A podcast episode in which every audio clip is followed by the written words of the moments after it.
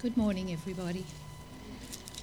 Um, I've ha- I've forgotten to look in the Pew Bible to see what number the verse is, but today's two oh nine. Okay. Oh, okay. Thank you. Today's reading is from Samuel twenty-five, verses two to thirty, thirteen. I've got it marked. A certain man in Maon who had property there at Carmel was very wealthy. He had a thousand goats and three thousand sheep, which he was shearing in Carmel. His name was Nabal, and his wife's name was Abigail. She was an intelligent and beautiful woman, but her husband was surly and mean in his dealings. He was a Calebite. While David was in the wilderness, he heard that Nabal was shearing sheep. So he sent ten young men and said to them, "Go up to Nabal at uh, Carmel and greet him in my name. Say to him, 'Long life to you, good health to you and your household, and good health to all that is yours. Now I hear that it is shearing time.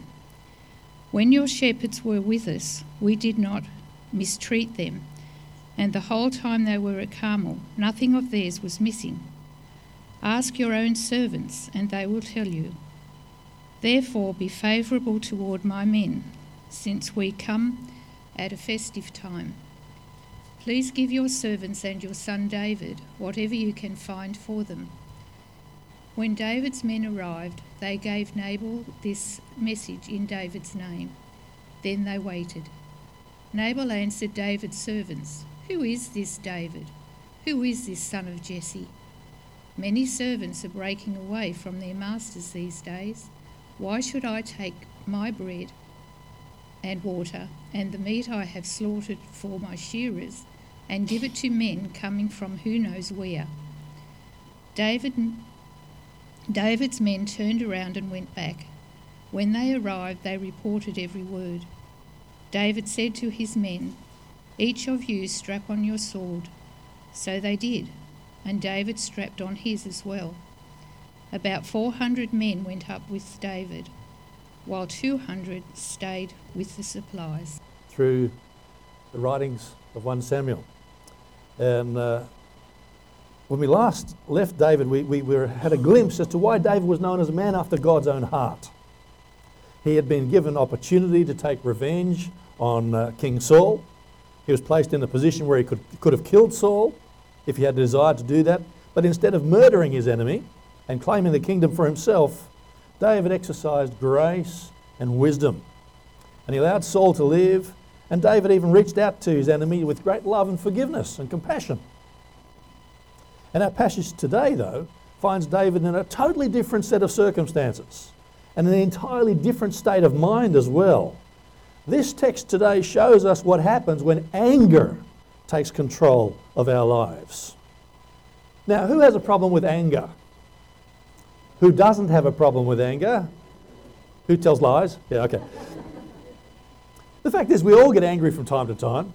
We really do. But the problem is that we don't always control our anger as we should. And often, often what happens is that anger controls us. And that's when all sorts of problems arise. There's all sorts of devastation. Someone said, anger is like fire. It finally dies out, but only after leaving a path of destruction. That's so true. And I thought about all the situations in my life where I've lost the plot. Well, you know, there's been one or two, dozen or more. Anyway. But that's the danger of anger. And that's why the Bible's got so much to say to the believer about controlling our tempers. Listen to just a few verses that touch on this issue. Ephesians four twenty-six, talking about anger, says, "Do not let the sun go down while you are still angry, and do not give the devil a foothold." Today's anger needs to stay with today. And be careful, the devil could get a foothold. Psalm thirty-seven verse eight says, "Refrain from anger and turn from wrath. Do not fret. It only leads to evil." Isn't that true? Anger leads to evil. Proverbs fourteen twenty-nine, "A patient man has great understanding, but a quick-tempered man displays folly." If you're quick-tempered, you're foolish. That's what the Bible's saying. Ecclesiastes seven verse nine says, "Do not be quickly provoked in your spirit, for anger resides in the lap of fools." Well, same thing. And Jesus in Matthew five twenty-two says, I tell you that anyone who is angry with his brother will be subject to judgment. Again, anyone who says to his brother, Raka, which means empty head, is answerable to the Sanhedrin. But anyone who says, you fool, will be in danger of the fire of hell. Just simple words. We could be in trouble. So today I want to look at this episode in the life of David. And, and I want each of us to examine our own hearts. Because anger is a problem. It really is. It causes all sorts of issues. So let's let's have a look at analysing an angry man this morning. There are, there are three main points that I want to look at this morning. The first one is that David's anger is considered. So let's look at that. What is the reason for David's anger? Well, David's on the run from Saul. We know that. We've been exploring that last few weeks. He and his men are, are hiding in the wilderness. And whilst they're there, they're, they're doing two things. First of all, they're fighting skirmishes with the wild tribes in that area. So that's what they're doing. They're fighting little battles here and there. And secondly, they're also serving as a protective force for the shepherds in that area. Well, actually, they're running a sort of a protection racket, but we won't call it that. What's happening here is, is that you know, they're, they're preventing the enemy from, from taking sheep and, and harming the shepherds of the, the Hebrew people. And David and his men, but they probably took on this, this sideline as a means of providing food and provisions as they live in the wilderness, because it's customary in those days, if someone protects you from a bad situation, that you give them a gift. You pay them back in some kind of way. You'd be rewarded for providing that protection. So when David hears that it's shearing time, he sends some of his men to remind this guy called Nabal that they had provided protection for Nabal and his and his and his uh, and his herds of sheep and for the shepherds. And as a result, none of the sheep have been lost, not a single one. So David sends his men at shearing time, because the shepherds at that time would have sold their wool. And so that would be the time, of course, when you get some profit. And so when you've got a little profit in your pocket, well, it's about time that you paid back the guy who's been protecting you. That's fairly simple. So David sends his, his men to, to Nabal with kind and courteous words. Let's have a look at them. I hope you've got your Bible still open at, uh, at First Samuel chapter twenty-five. Have a look at um, verse six. David tells his men to go to, to Nabal at Carmel and greet him in, my, in his name. He says, say to him, long life to you, good health to you and your household, and good health to all that is yours. Isn't that a nice way to greet somebody? I think that, that's very positive. You know, these guys are uh, wild mercenaries from the bush, but they're saying nice things, so that's okay. And he reminds Nabal then of, of the effective service that they provided. Look at verse seven. Now, I hear that it is sheep shearing time, and when your shepherds were with us, we did not mistreat them, and the whole time they were at Carmel, nothing of theirs was missing. So he's not making any demands. He's simply asking Nabal to do the right thing. In verse eight he says, ask your servants, and they will tell you. Therefore be favourable toward my young men. Since we come at a festive time, please, be, please give your servants and your son David whatever you can find for them. So he's not actually making any specific demands. He says, look, would you just share a bit of what you got with us? We're kind of hungry out here in the scrub. But instead of responding in gratitude, Nabal, Nabal answers David's men with really harsh words, and he says some rude things.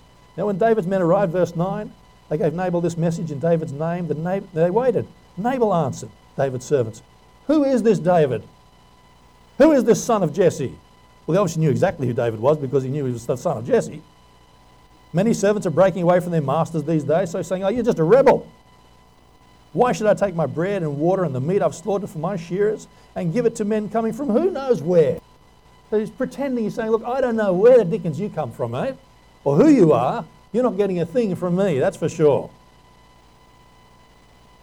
A bit rude, isn't he? Have you ever had someone be rude to you like that? No, in your face, and just said horrible things to you? They mistreated you, they misunderstood you, they've misspoken your name, they've hurt your feelings. I'm sure you have. What was your first response? Well, that used to be mine. When that kind of thing happens, uh, the flesh gets all stirred up, doesn't it? We get angry, we say things, we do things we regret. Some anonymous writer put it this way, says, anger manages everything badly. That's exactly right. There's a fascinating story told, told about Alexander the Great. Now, he, he, he conquered the, the known world of his time, but he had problems with his temper. And on one occasion, Cleitus, who was his childhood friend and one of his greatest generals, Cleitus got on the grog a bit and said something rude to Alexander the Great. Alexander wanted to frighten him, threw a spear at him. Well, kind of like Saul did at David. But Alexander's aim was straight. He killed his friend. And he was completely seized with remorse after this. And he examined his life and, and his uncontrollable anger. And, and it, it just preyed on him for a long, long time. So see, when we don't control our anger, our anger controls us. And we do things that are stupid. Well, let's have a look at the reaction of, of, of David's anger. Let's have a look at verses twelve and thirteen. Because with David, men, they, re- they returned to him. They tell him about Nabal's response. Verses twelve to thirteen, David's men turned round and went back. When they arrived, they reported every word. David said to his men, "Put on your swords." So they put on their swords, and David put on his. About four hundred men went up with David, while two hundred stayed with the supplies. So this is a big force now. They're all armed, and they're all dangerous, and David's pretty darn cranky. So basically David is blowing his stack, and he gets his together his men. He's going to exact revenge on this Nabal who's just been so jolly rude to him. Anger makes you do some stupid things, because you might be thinking that David's justified in all of this, but it's not, not so good. You ever done anything stupid when you're angry? You know what I mean? I have. Now you, you say things, and you can't unsay them. And it's really hard to do anything about that. Aristotle put it this way. He says, it's easy to fly into a passion. Anybody can do that. But to be angry with the right person, to the right extent, and at the right time, and with the right object, in the right way, that is not easy, and it's not everyone who can do that. That's true, I reckon. Aristotle had the right idea about anger. And there's a wonderful Chinese proverb, he who flies off handle always makes bad landing. like, like, yeah. That sums it up too, doesn't it? That's what anger is like. Now, Nabal's response to David, of course, shouldn't have surprised David, because look at how the, the Bible describes Nabal. In, in verse three of our reading, it says her husband, Abigail's husband, right, was, was a Calebite, a surly man and mean in his dealings. Surly and mean. Nabal was a bloke that was hard to get on with. He had a bad attitude, and he would have done the dirty on lots of people around about him because he's wealthy as well. Well, I expect he would have done some pretty tough business deals. Verse two tells us that he was a rich man, so he's loaded. He's surly, he's mean, he's selfish. His name means fool. And is a Calebite. Caleb means dog. He's a foolish dog of a man. Can you, can you see the picture now? There's always the interesting word plays often in Scripture. When you look at the meaning of names, it's fascinating. So David encounters a man who's a fool, who lives up to his name, and David responds by going off in a blind rage to get even with him. And here's what we need to get into our hearts today. We cannot always control what the other person says or does, but we can control our own response to what they say or do. That's what we need to understand. So let's have a look at the results of David's anger. It's verses twenty-one to twenty-two. The results of his anger. Because as a result of David's anger, David temporarily, I think, is insane for a moment. He really is. Because it takes a force of four hundred men to get even with one guy. I think that's overkill, don't you? Let's face it, I mean, David just, he kills giants and stuff like that for entertainment, so why is he worried about a man like, there's a fool of a man who's just a dog. You know, that's the picture you've got to get in your mind. That's insanity. Because David has just refrained from, from killing Saul because he saw Saul as the Lord's anointed. But now, David sees Nabal, who's this ant of a man, and David's just going to stomp him into submission. Nabal's a nobody. David's going to be king one day. So what right did this nobody have, of course, to rise up against King David? David's going to make him pay for this, and he's blinded by his rage. And that's exactly what anger does. It takes control of the mind. It turns a sane man or a sane woman into a raving lunatic for a moment. How many ang- how many crimes are committed in anger? You know, a crime of passion. It happens. You say you do things you wouldn't ordinarily say. Anger makes you act like a fool. Anger makes you do things you're going to repent of lately. You, you relating to all of this? Listen to some quotes concerning anger and the effect it has on the mind. A man in a passion rides a horse that runs away with him. Yeah. Have you ever been on a horse that took off under you? I've done that. That is a scary experience. Anger is momentary madness. Anger blows out the lamp of the mind. Are you just not seeing? You're not seeing things clear, clearly anymore. A proud man has no God. The envious man has no neighbour. The angry man has not himself. These are all sayings that we can we can relate to. So I hope that, you know, I pray that God will help us look into our own lives today and, and admit that anger can be a problem. We need to deal with it. However, thankfully, there was a solution for David, and it's the same solution that we can have as well. So this is my second point today, is really, is David's anger confronted? Let's have a look at, at, we're going to read part of the reading which wasn't read for us this morning. We'll look a bit further. Open your Bible again to First Samuel twenty-five, verse fourteen. This is Abigail's appraisal of the situation. So Abigail is Nabal's wife. One of the servants told Nabal's wife Abigail, David sent messengers from the desert to give our master his greetings, but he hurled insults at them. Yet these men were very good to us. They did not mistreat us. And the whole time we were out in the fields near them, nothing was missing. Night and day they were a wall around us. All the time we were herding our sheep near them. Now think it over and see what you can do, because disaster is hanging over our master and his whole household. He is such a wicked man that no one can talk to him. Abigail lost no time. She took two hundred loaves of bread, two skins of wine, five dressed sheep, five seas of roasted grain, one hundred cakes of raisins, and two hundred cakes of pressed figs, and loaded them on donkeys. Then she told her servants, Go on ahead, I'll follow you.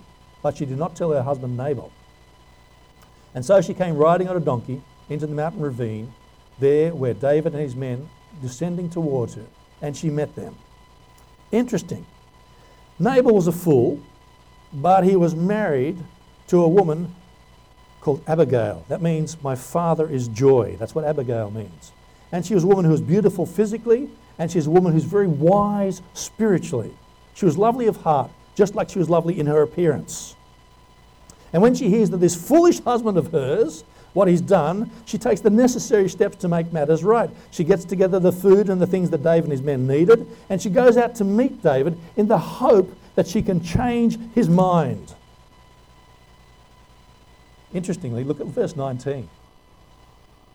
She told the servants, Go on ahead, I'll follow you. But she did not tell her husband Nabal.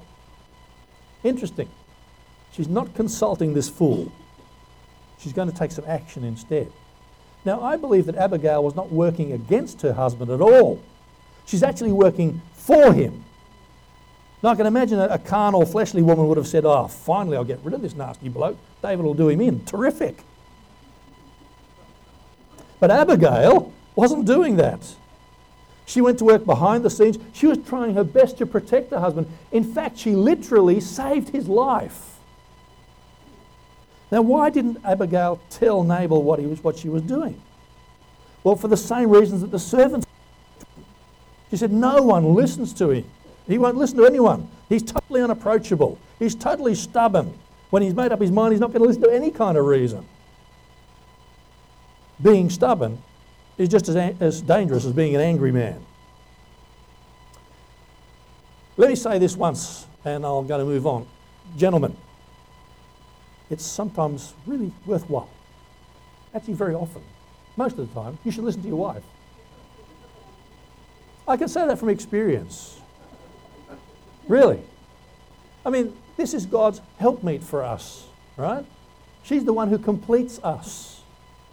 And she'll have a completely different perspective on matters than you will. It's worthwhile listening. I'm going to leave it there. You, you work it out from there. Let's have a look at Abigail's appeal in, in the situation. Verses twenty-three to thirty-one. When Abigail saw David, she quickly got off her donkey and bowed down before David with her face to the ground. She fell at his feet and said, My Lord, let the blame be on me alone. Please let your servant speak to you. Hear what your servant has to say. May my Lord pay no attention to that wicked man Nabal. He is just like his name. His name is fool, and folly goes with him. But as for me, your servant, I did not see the men my master sent. Now, since the Lord has kept you, my master, from bloodshed and from avenging yourself with your own hands, as surely as the Lord lives and as you live, may your enemies and all who intend to harm my master be like Nabal. And let this gift, which your servant has brought to my master, be given to the men who follow you. Please forgive your servant's offense, for the Lord will certainly make a lasting dynasty for my master, because he fights, because he fights the Lord's battles. Let no wrongdoing be found in you as long as you live. Even though someone is pursuing you to take your life, the life of my master will be bound securely in the bundle of the living by the Lord your God. But the lives of your enemies he will hurl away as from the pocket of a sling. When the Lord has done for my master every good thing he promised concerning him and appointed him leader over Israel, my master will not have will my, my master will not have on his conscience the staggering burden of needless bloodshed or having avenged himself. And when the Lord has brought my master success, remember your servant. This is an amazingly wonderful speech that she makes to David.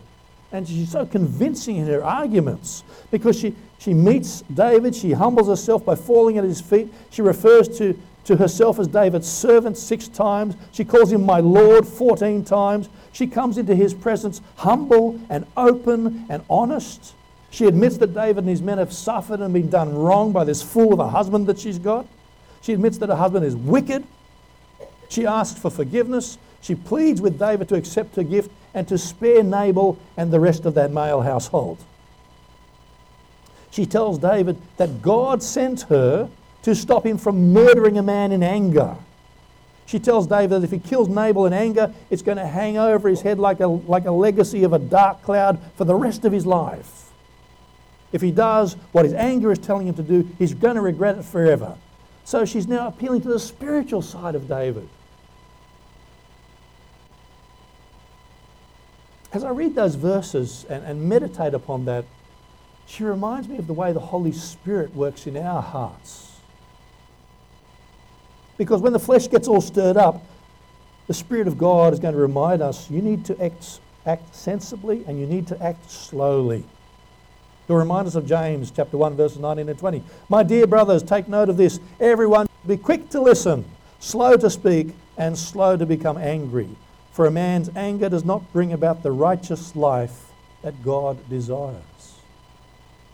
So there we see in the Old Testament and the New Testament the same thing being taught.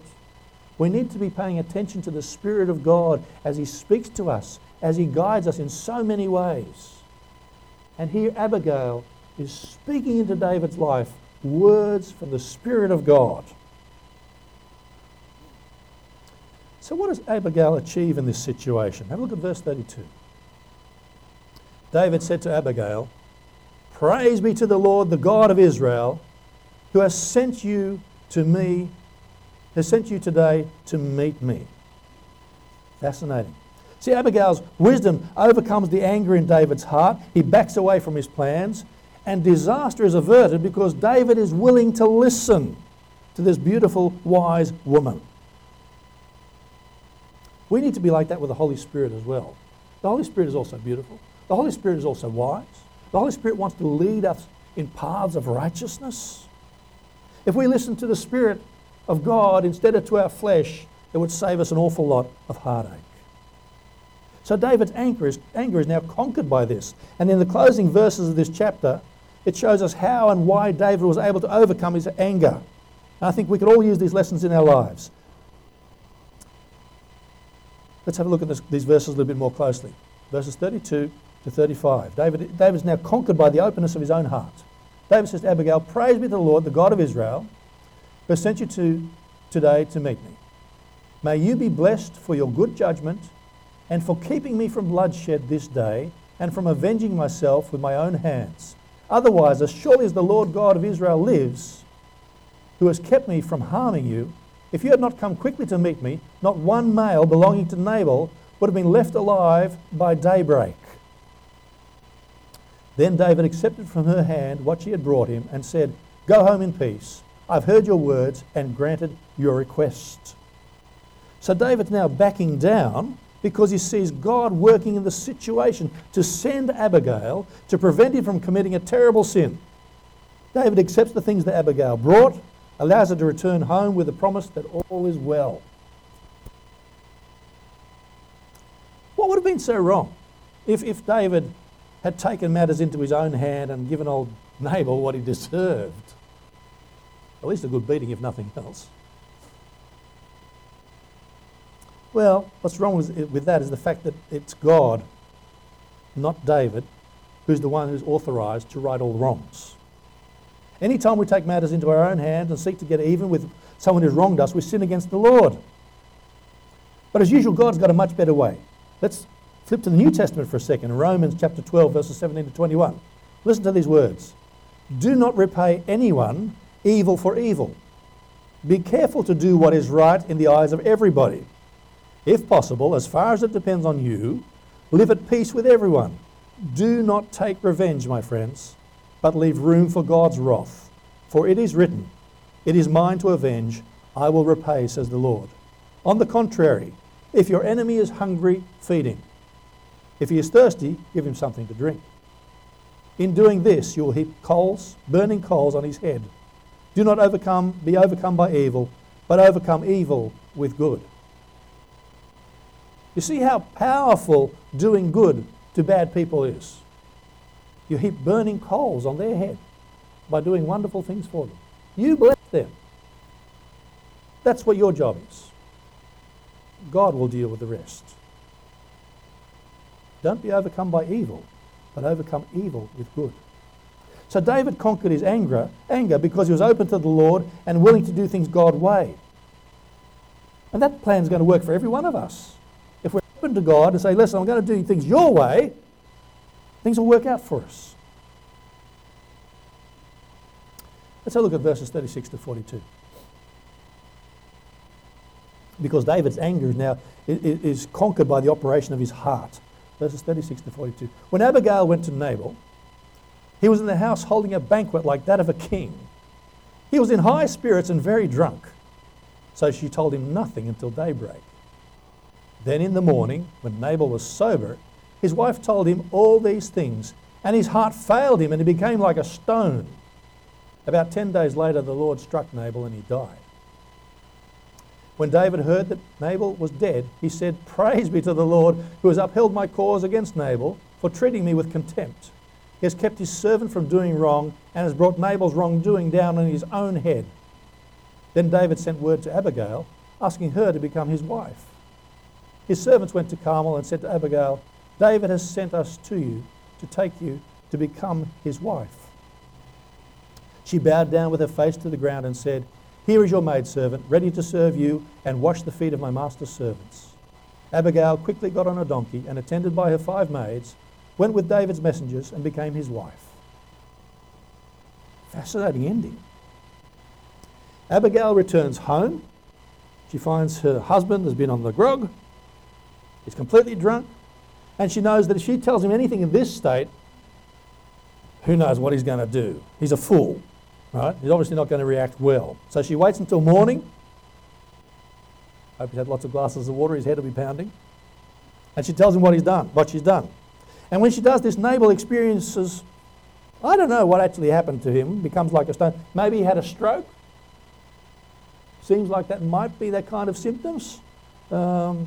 Something like that happens. Anyway, he, he's he's he's either overcome with anger at Abigail for what she's done and pops a vessel doing that, or maybe he's so terrified now David's really going to come and get me because he's, you know, he understands what kind of a person I am and how wonderful, beautiful my wife is and all this. I'm really in big trouble. I don't know whatever. But whatever happens, in ten days he's dead.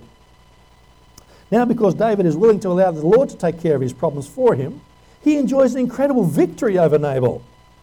And instead of taking revenge and getting his hands red with blood of an enemy, David's hands are clean.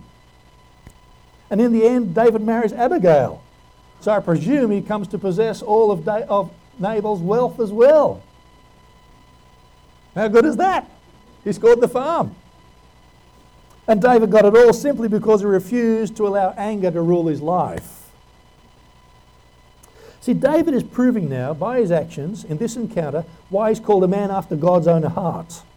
David responds properly to the voice of the Lord in his anger, and his anger was kept in check. That should be a lesson for each one of us. No matter how strongly we think we have the right to get revenge against those who have hurt us, it's never right to violate the word of God by allowing anger to rule our lives. So what are we going to do with this message this morning? Well, I think we need to bring our anger to the Lord. Ask him to help us act like him towards those who offend us. Some of us might need to come to the Lord right now for help. I'm going to come to the Lord right now for help because I don't know what I'm going to be like to by the end of today. I've got to go home and deal with the family. We're preparing for a wedding. I tell you what, that blood pressure up here stuff.